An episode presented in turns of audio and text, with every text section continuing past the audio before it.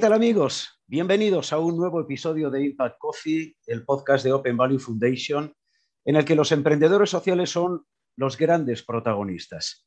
Sus historias de vida, sus valores y sus objetivos son referencia para un mundo de cambio en el que el compromiso y la necesidad de provocar un impacto social forma parte de la toma de decisiones diarias y, por tanto, de su ADN.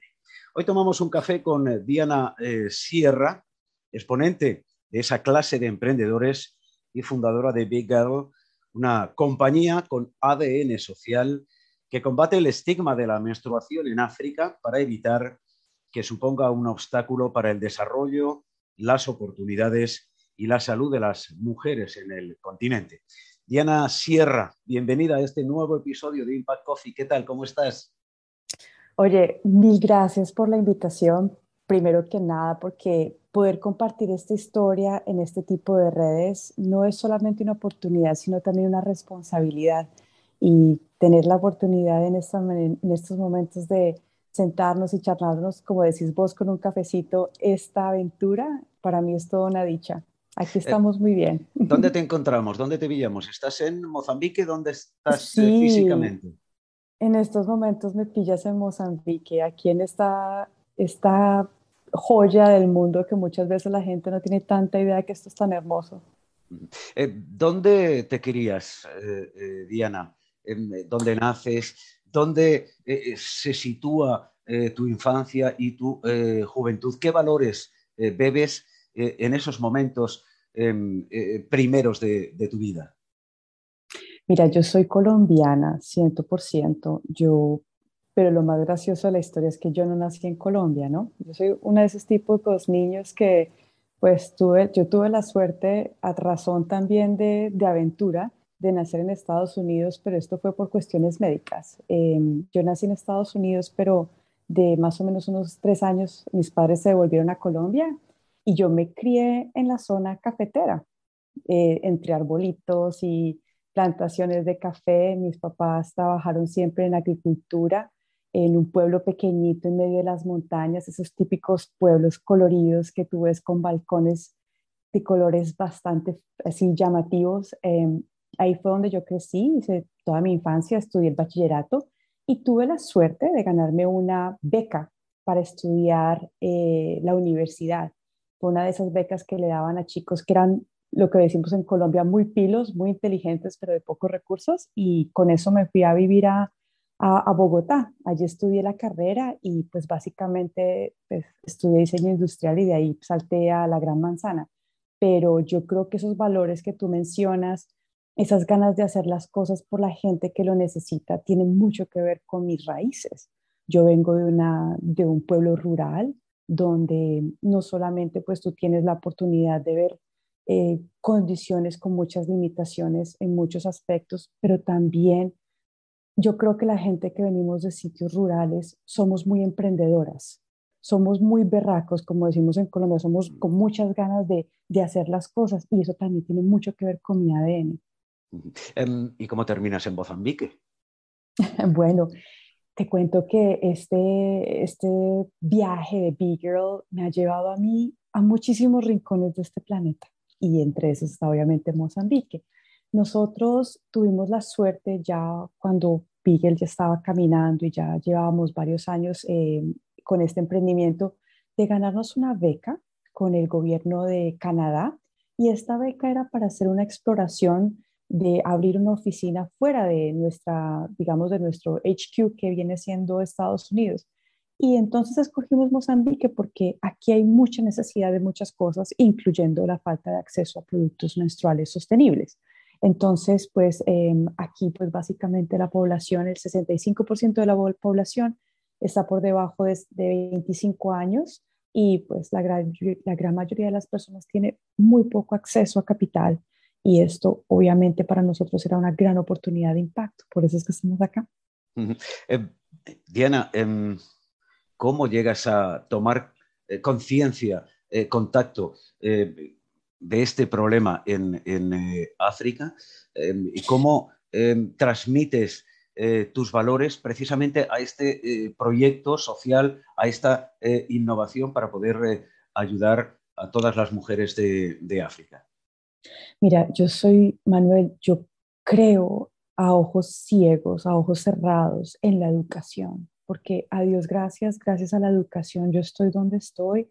Em, yo soy una persona que soy de una familia bastante humilde y gracias a poder tener el acceso a una universidad, a una carrera, yo tengo la posibilidad de hacer las cosas que hago ahorita. Entonces, este, digamos, momento el que hizo para mí el clic de hacer Big Girl pasó en Uganda y pues para hacerte la historia larga, corta, era parte de mi maestría. Yo estaba haciendo una maestría en la Universidad de Columbia y esa maestría era en desarrollo sostenible y tuve la suerte de ir a Uganda y estábamos trabajando en unos proyectos tratando de instalar paneles solares y todo esto en unas clínicas, en unas eh, escuelitas también y unos proyectos con mujeres artesanas. Y ahí fue cuando me di cuenta que el problema de falta de acceso a productos sanitarios era un, un problema gigantesco para las niñas. ¿Por qué? Porque nosotros teníamos una cooperativa de mujeres que estaban haciendo artesanías y empezaban a llegar muchas niñas muy jóvenes a pedir trabajo. Entonces, pues obviamente el, asunto es que uno no le puede dar trabajo a niñas porque eso es eh, pues, trabajo infantil. Pero entonces empezamos a preguntar, o sea, ¿qué es lo que está pasando aquí? ¿Por qué esta niña no está yendo a la escuelita? Y ahí es cuando te das cuenta. Entonces, es, esa es una cuestión que me tocó a mí de una manera muy personal y muy íntima, porque yo soy mujer, o sea, como mujer, como diseñadora, como una persona que, que cree en la educación, yo dije, no, esto no puede quedarse así, o sea, tiene que haber una solución. Y pues muchas veces a nosotros emprendedores este tipo de momentos nos pasan así, aleatorios, y cada quien los resuelve a su manera. Mi manera es resolver cosas y problemas haciendo objetos, porque yo soy diseñadora. Así que así me hice mi primer prototipo con una, una sombrilla y una mosquitera y pues de ahí ya todo, de ahí pues básicamente salió Bigger. Eh, eh, cuéntanos, eh, Diana, explícanos qué es Big Girl, em, qué hacéis, cómo lo hacéis y cómo ha ido creciendo este proyecto desde la idea original hasta todo lo que habéis conseguido en estos momentos, que es mucho, aunque todavía tenéis un largo trabajo por delante. Tenemos mucha tela por cortar, Manuel, pero mira, Big Girl es una empresa que básicamente en nuestro corazón está el diseño y nosotros utilizamos el diseño para remercadear, para revender, para reintroducir la menstruación como algo que las mujeres y las niñas puedan entender, se puedan adueñar y puedan amar. Entonces lo hacemos en esas tres áreas de trabajo la parte del entendimiento, tenemos productos que están diseñados para enseñar el ciclo menstrual y tenemos programas de entrenamiento para ayudarle a organizaciones básicamente para meter este tipo de información en sus currículums. Entonces tenemos programas de educación, tenemos productos diseñados para educar. También tenemos en la parte de apropiarse, es todo lo que son productos diseñados, son productos sostenibles, sostenibles para el cuidado de la higiene menstrual Estamos hablando de la copa. Tenemos panties, tenemos toallas sanitarias, todas lavables y reutilizables.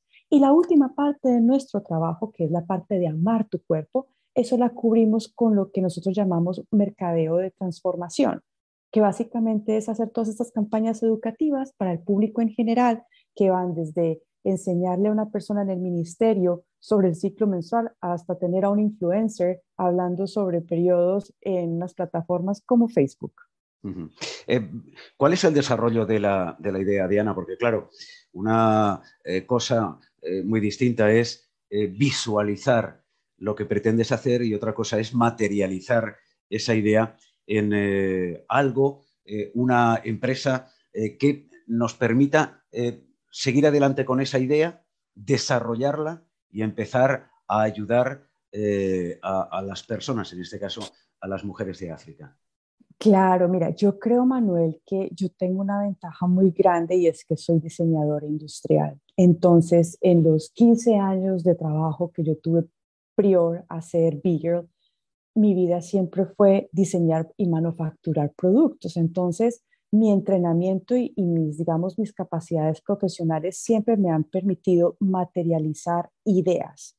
Entonces, antes de, trabajar en Bigger, yo trabajé para Panasonic, Nike, Hewlett Packard y todo ese tipo de empresas tomando, digamos, necesidades de un usuario que se transforman en conceptos de diseño que últimamente son productos. Entonces, en mi caso, yo tenía esas ventajas o esas herramientas ya en mi bolsillo. En el caso de Bigger fue el mismo proceso. Una vez yo vi la necesidad, me hice mis primeros prototipos, hice los primeros pilotos, que fueron un piloto de seis meses con 50 niñas en Uganda, un piloto que después llevé a 500 niñas en Sub-Saharan África. Ahí estuve trabajando en Tanzania, Malawi, Ruanda y Uganda otra vez. Entonces, ese tipo de cosas, tú haces toda la recopilación de datos y de ahí con esos datos ya buscas eh, apoyo y, del apoyo pues haces la empresa, pero el proceso es muy similar.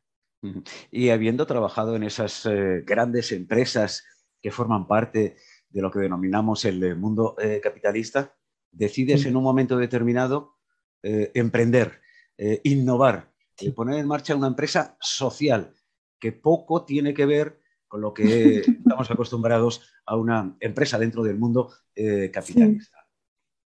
Sí. mira, yo creo que no, no, todo el mundo, digamos, le hace mucho caso a esas llamadas que vienen de adentro del corazón. Y en el caso mío, cuando estábamos, cuando yo estaba revisando todos esos, esos digamos, esos cuestionarios que nos llega, me llegaban a mí de vuelta de, de, Tanzania, de Uganda, de todas estas niñas que estaban ensayando esas toallitas sanitarias por casi un año, uno en particular me cambió la vida, literalmente, Manuel, y fue uno de Alfonsina, Alfonsina que en esa época estaba en Tanzania, y en el, en el cuestionario ella decía, lo que más me gusta a mí de las toallitas que me regalaron es que alguien en alguna parte me quiere porque hizo estas toallitas tan lindas para mí y yo me siento orgullosa de ser niña. Decía así, and I feel proud to be girl.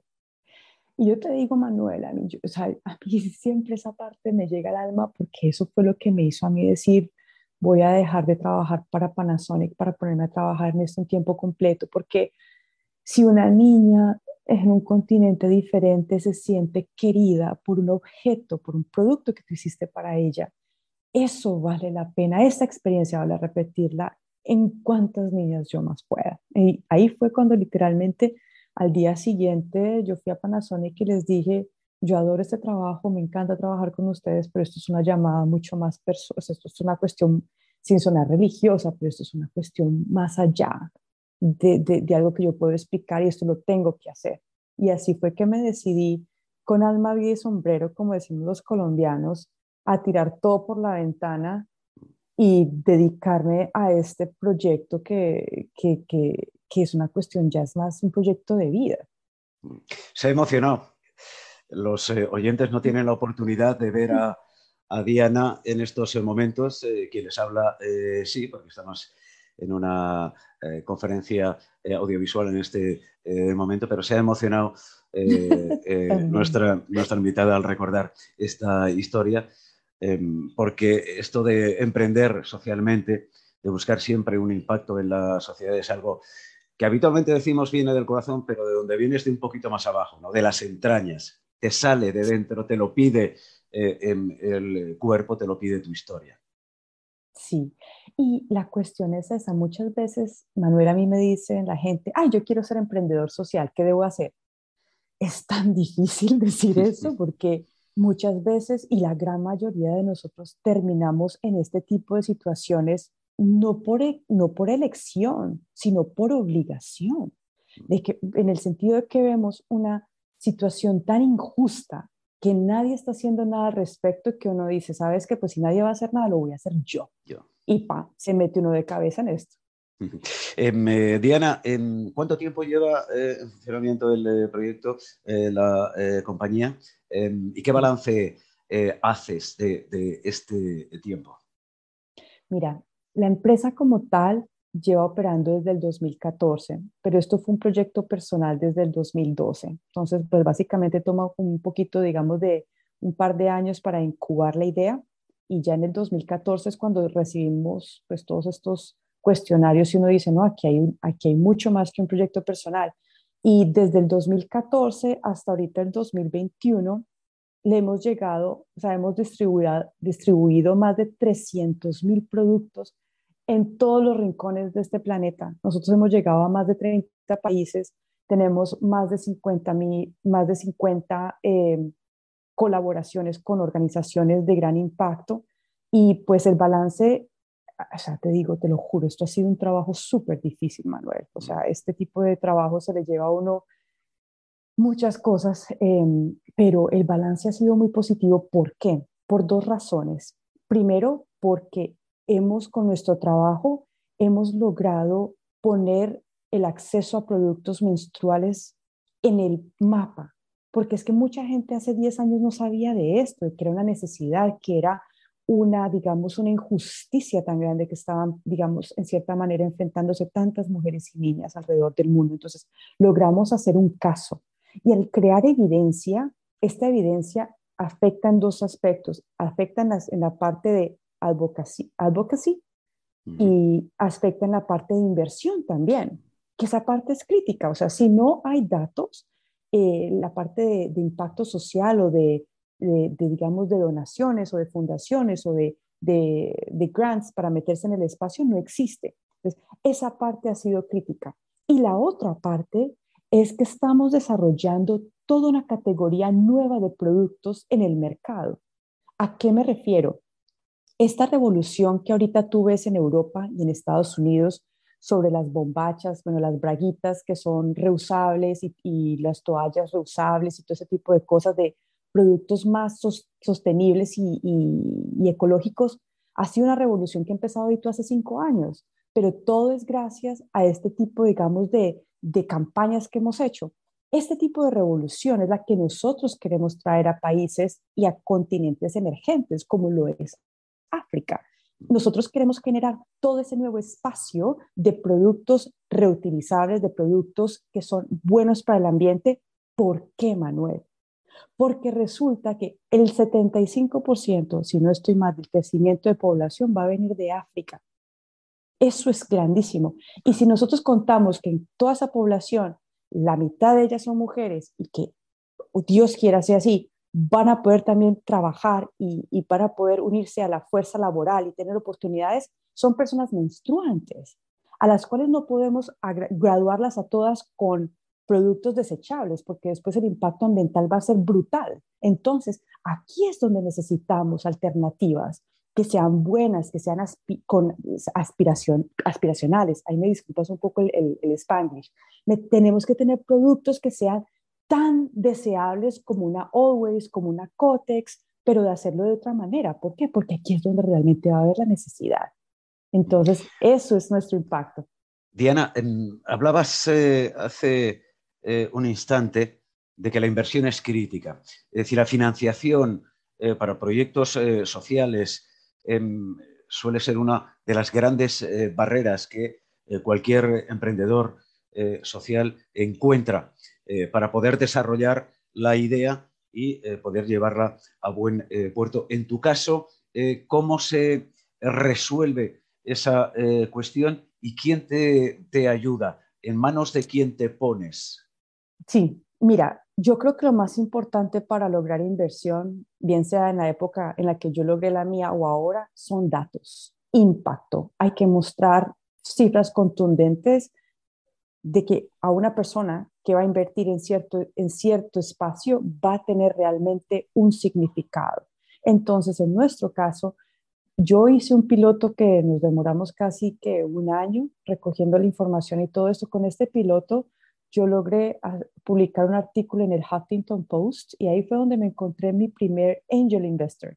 Y esta persona pues me encontró a través de este artículo y estaba muy interesada en mi trabajo y a través de este, de este piloto que yo hice también logré entrar en una incubadora, en, eh, incubadora, incubadora. Bueno, ahí ya tú me perdonarás, Manuel, que a veces estas palabras vienen de otros lenguajes. No, te entendemos perfectamente, sí. Y, y, básicamente logré entrar en la incubadora y allí fue donde se me dio la oportunidad de estructurar Big Girl, de ser un proyecto personal a ser una empresa. Entonces, si yo puedo hacerte énfasis en algo, hay que tener datos, hay que hacer la tarea de medir el impacto. Este tipo de cosas son críticas para poder realmente unlock capital, para poder realmente eh, accederlo. Em, hay, em, digamos, un eh, eh, camino que pueda seguir cualquier emprendedor social a la hora de poner en marcha su idea, su empresa, su innovación, o no hay un camino determinado. ¿Sí? Sí, yo te puedo dar un pequeño roadmap, un, camino, pues obviamente es muy general, pero primero que todo, o sea, el punto de partida es que uno tiene que estar enamorado hasta las entrañas, como dices tú, del trabajo que se está haciendo, porque este tipo de proyectos se llevan muchas cosas a nivel económico y personal que muchas veces solamente estando enamorado hasta los huesos de lo que se hace uno logra sobrevivir. Entonces, si, si digamos que ya tenemos ese componente crítico de base, lo, la otra parte que tiene que hacer es un piloto, independiente de cuál sea el tipo, digamos, de impacto que tú, tienes, que tú quieres hacer, tú tienes que medir cuál es el cambio, el delta. Entonces tienes una, un cuestionario o una situación de entrada y tienes una de salida, mides el impacto. Cuando mides el impacto tienes tus, digamos que tienes tus métricas. Con eso ya vas y dices, ok, este tipo, digamos, de impacto, ¿a qué tipo de development goals le llega. Esto es equidad, esto es eh, e-, educación, esto es salud, no sé qué. Entonces, cuando ya tienes eso, empiezas a decir, ok, ¿quiénes son las personas que apoyan proyectos en esas trayectorias? Y hay muchas fundaciones que tienen mandatos específicos para problemas de, raciales, para inequidades climáticas, para inequidades de comida, todo ese tipo de cosas.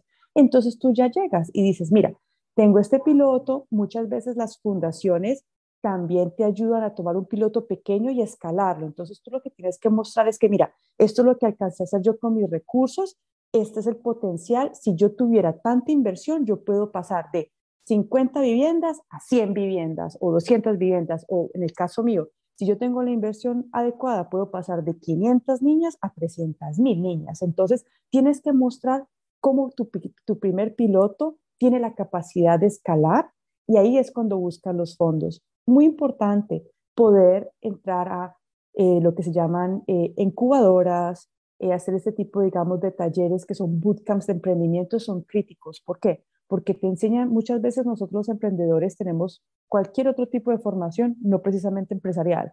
Ahí te enseñan cómo poner la, la empresa, te dan las, digamos, las guías de cómo es el tipo, digamos, de estructura, si vas a hacer una ONG, si vas a hacer una una for profit, o sea, que hace dinero, si vas a hacer una corporación social, ese tipo de cosas. Entonces, ahí en ese tipo de, organizaciones, esos eh, incubadoras, te dan acceso a mucha información gratis y también te permite hacer mucho networking, que es crítico. Entonces, ese básicamente es como el, los pasos que yo, que yo recomendaría.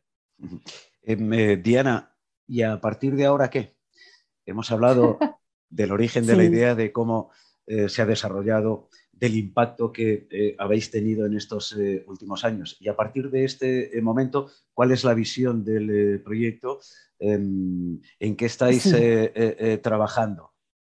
Pues mira, esa es una pregunta muy buena porque nosotros siempre hemos sido muy ambiciosos en nuestro trabajo, en llegarle a las niñas, en hacer absolutamente todo lo posible por no dejar a ninguna niña atrás pero obviamente tenemos que ser aún mucho más ambiciosos. Y el, asunto ahora es, nosotros como empresa tenemos, nuestro mandato es llegarle a las mujeres y a las niñas con productos eh, sostenibles, sostenibles para que ellas puedan manejar sus periodos, ¿verdad?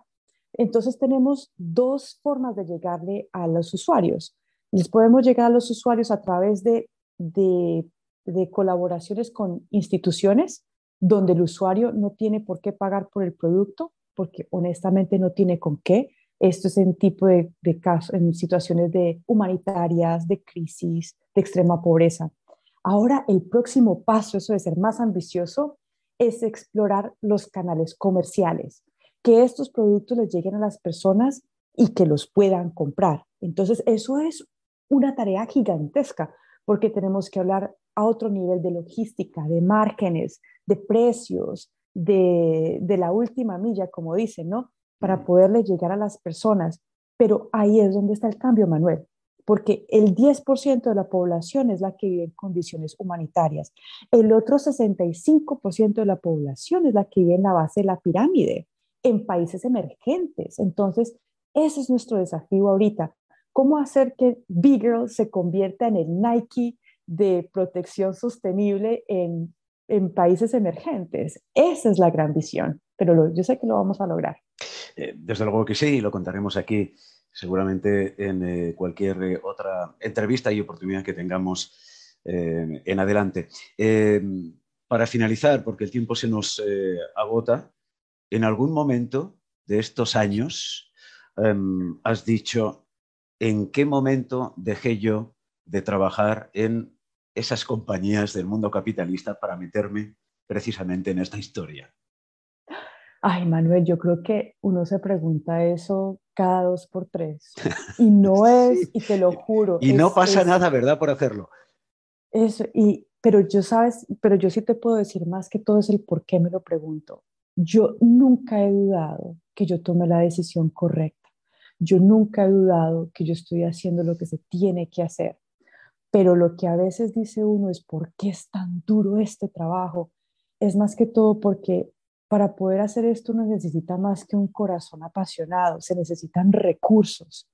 Y muchas veces esa es la frustración tan grande que yo sé que, al, igual que yo, muchos emprendedores tenemos, es que hay muchos recursos, pero es como que a veces uno ve, los, digamos, es, ese potencial que, que, se sienta en tantas, digamos, fondos de inversión o, eh, digamos, fondos de desarrollo, y nosotros aquí al otro lado que estamos en el campo haciendo el trabajo día a día, siempre hay como una especie de limbo entre las personas que están haciendo el trabajo y los recursos que supuestamente están.